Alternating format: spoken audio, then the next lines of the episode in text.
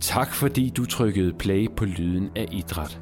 Din yndlingspodcast om idrætsundervisning. I jagten på den kreative idrætslærer har jeg i denne episode snakket med Lars Nissen. Lars er lærer på Renshavsminde skole i Svendborg, hvor han primært underviser i idræt og matematik. Lars har arbejdet som lærer i knap 25 år, og i år der underviser han i idræt både i indskolingen på mellemtrinnet, og så har han idræt som valgfag i udskolingen.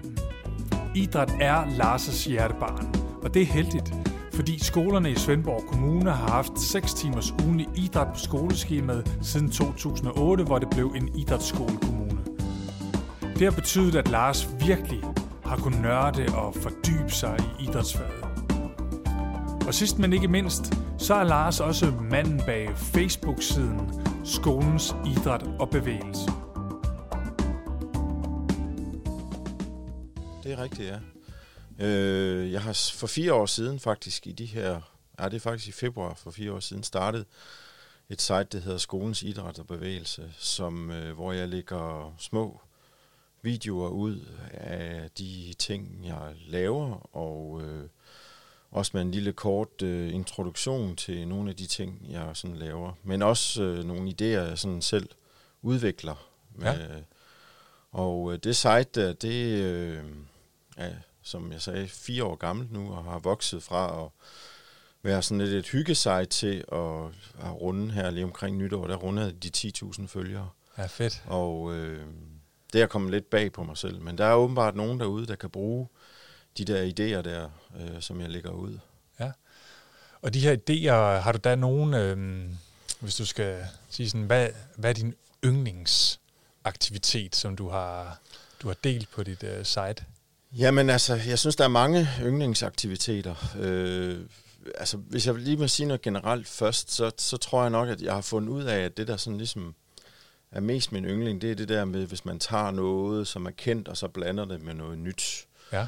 Og der har jeg sådan flere eksempler på øh, nogle øvelser. Jeg har lavet sådan top 5, ja. eller i hvert fald fundet ud af, øh, hvad top 5 er derinde. Om det så svarer til også det, de yndlinge, jeg har, det ved jeg ikke helt, men altså, det er i hvert fald, det, det lapper lidt over der, hvor man siger, jamen, at øh, for eksempel så har jeg en, der hedder håndklædestafet, og jeg har en, der hedder hop med mønster og spejling, og jeg har en, der hedder rundt om madrassen med en fysbold, ja. og jeg har en, der hedder kejlestav stafet, og så har jeg en, der hedder zombiefange. Altså, det er faktisk de der fem, som ligger højst på listen.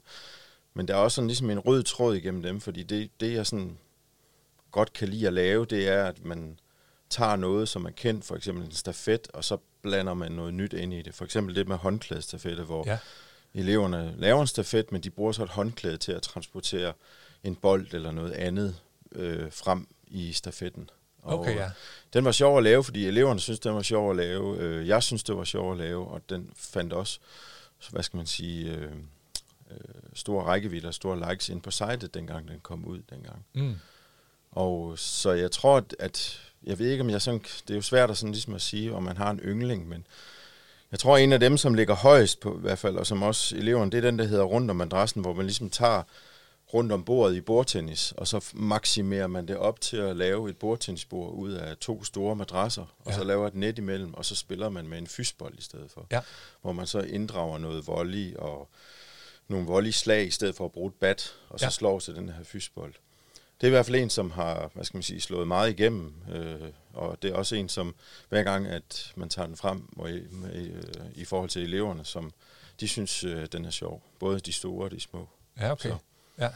Og når du så siger net, øh, ja. er det så et, et, et uh, traditionelt net? Eller Nej, jeg bruger sådan nogle øh, madrasser også som net. Okay. Så, så bolden kan faktisk godt hvad skal man sige, hop oven på nettet også. Ah, ja. Så, øh, ja. Men øh, den er sådan, nettet er sådan lige forhøjet lidt i forhold til de to store blå madrasser. Mm. Så. Okay. Og den bliver også udviklet hele tiden, fordi så har vi sat sådan noget øh, malertape på, så der også er nogle servefelter og sådan ah, og ja. Vi har også gjort nettet en lille smule højere, sådan at øh, man skulle, øh, hvad skal man sige, slå lidt hårdere til bolden, til at få, få, få øh, bolden over og sådan ting. Ikke? Så, ja. øh, men det er sådan en øvelse, hvor man siger, at man har nogle elementer for bordtennis, man har nogle elementer for, for volleyball, man har nogle elementer øh, fra øh, hvad skal man sige, nogle andre boldspil, som ligesom bliver blandet sammen, og så ændrer man på, på størrelsen af det, øh, både med bold og med også de ting, man bruger og sådan ting. Ja. Og øh, det, det, er, det er som om, at når eleverne kender, hvad skal man sige, øh, forudsætningerne for lejen først, og så man sætter det ind i en anden sammenhæng, så er det som om, okay, der er noget genkendeligt, men der er alligevel noget nyt et eller andet sted. Ja. Så. Ja. Ja, de kender det jo sikkert fra frikvartererne, at de har Ja. spillet rundt om bordet. Ja, Og, ja, ja. ja. Så den, den, den har, tror jeg, det, det er efterhånden nogle år tilbage, jeg lagde den ud. Øh, Det er jo heller ikke en, jeg sådan, hvad skal man sige, selv helt har fundet på. Jeg får en inspiration fra nogle andre sites og Ja. sådan ting, men jeg har så, hvad skal man sige, fordansket den på Ja, en eller anden okay. måde, ikke? og lagt den ind her. Så, øh, men den, øh, det er også det sjove, hver eneste gang jeg tager den op, så udvikler den sig fra gang til gang. Den bliver sådan, hvad skal man sige, man kan sige, man bliver, at den bliver finpudset, men den, den udvikler sig i hvert fald. Lars finder sin inspiration ved at følge forskellige andre idrætslærere rundt omkring i hele verden, blandt andet Holland, USA og Brasilien. Og så er han medlem af en del Facebook-grupper, hvor der deles de her aktivitetsvideoer. Men Lars har en vigtig didaktisk pointe om, at alt det vi andre ser gennem videoerne, ikke kan stå alene, men de skal selvfølgelig tænkes ind i en større sammenhæng. mange gange, så, så tager jeg nogle ting, og så, hvad skal man sige, laver jeg dem om til mine egne ved at, sådan at fordanske dem lidt, og sådan prøve at se, hvordan hænger de her ting sammen med noget andet i et andet forløb og sådan ting. Fordi de, de kan jo ikke stå alene. Det er jo gerne en station i, hvis man har noget med volleyball, eller man har noget med boldbase eller sådan ting, så, så for eksempel den der med rundt om madrassen med fysbold, det er jo gerne ja. en af stationerne, kan man ja, ja. sige, for ligesom at øh, gøre volleyball eller bordtennis eller et eller andet bredere, kan man sige. Ikke? Ja. Så. Ja, okay. Øh, men det jeg også tænker på, det er så, hvordan øh, eleverne, altså hvordan reagerer de på, øh, altså hvad, hvad er deres respons? Ja, Du nævnte jo tidligere det her med, at de godt kunne lide, at der var noget genkendeligt, Ja. og sådan, men, men øh, hvad, hvad, hvordan kunne en reaktion være fra, fra dine elever, når, når de møder sådan en, en ny, ja. eller en aktivitet i nye klæder, hvis man ja. Ja. kan sige det sådan? Altså jeg kan sige, øh, altså når jeg har de små 0 eller første til 6. klasse, så, så synes jeg, at de er meget umiddelbare og går meget hurtigt med på ideen og synes, ej, det er fedt og, Ja. og sådan meget. Men de store, synes jeg, er sådan lidt mere, der skal man gøre det på gangen, fordi de er vant til ligesom at, nå, men bordtennis, det ser sådan ud, eller volleyball, ja. det ser sådan ud, eller når jeg laver en stafet, så ser det sådan ud. Så er jeg ikke vant til at bruge øh, for eksempel en bold og en ring og løbe med den samtidig med, at jeg skal lave en stafet. Så de, de er sådan lidt mere, altså det der med, at de er lidt mere påpasselige over for, at, øh, at tingene bliver twistet lidt Ja. og bliver gjort anderledes. Det er som om, at de har allerede i 7. og 8. 9, eller i 7. og 8. klasse i hvert fald, en, en forforståelse for, hvordan tingene skal være. Så derfor, det, der skal man arbejde lidt mere, når man trækker nogle nye ting ind. Men jeg kan godt lide at udfordre dem. Jeg kan ja. godt lide at få dem til at tænke anderledes. Ja. Den fordel, der er så ved at have de store i forhold til det her, det synes jeg, at, at de øh, meget hurtigt kan også blive medtænkende. Ja. Altså forstået på den måde, at de er også med til ligesom at, hvad skal man sige, udvikle de ting, jeg, hvad skal man sige, præsenterer for dem. Og øh, det synes jeg jo er enormt spændende, at man kan få den vinkel med ind, at de også ligesom er, er med til at tænke, at kunne man ikke gøre sådan her i stedet for. Og det med at inddrage eleverne i udviklingsprocessen gør, at der opstår nye idéer i idrætsundervisningen. Det kan enten være eksplicit med de ældste, eller mere ubevidst hos de yngste, hvor nogle af eleverne lige pludselig gør noget uventet, og på magisk vis opstår der så nye idéer i idrætsundervisningen.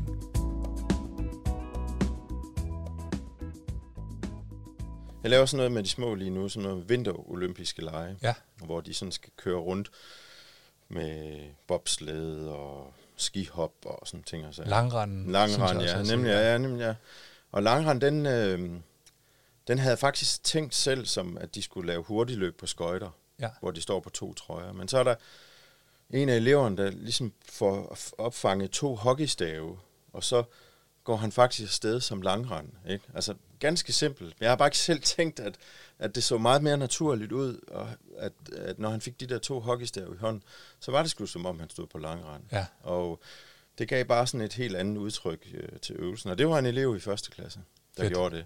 Ja. Så der kan man også godt, altså hvis man sådan ligesom siger, jamen, jeg har vist jer noget, men I må også gerne selv afprøve nogle ting, mens I er på stationen, kan man mm. sige. Og så opstår der nogle gange nogle ting, som er uventede, synes jeg. Ja.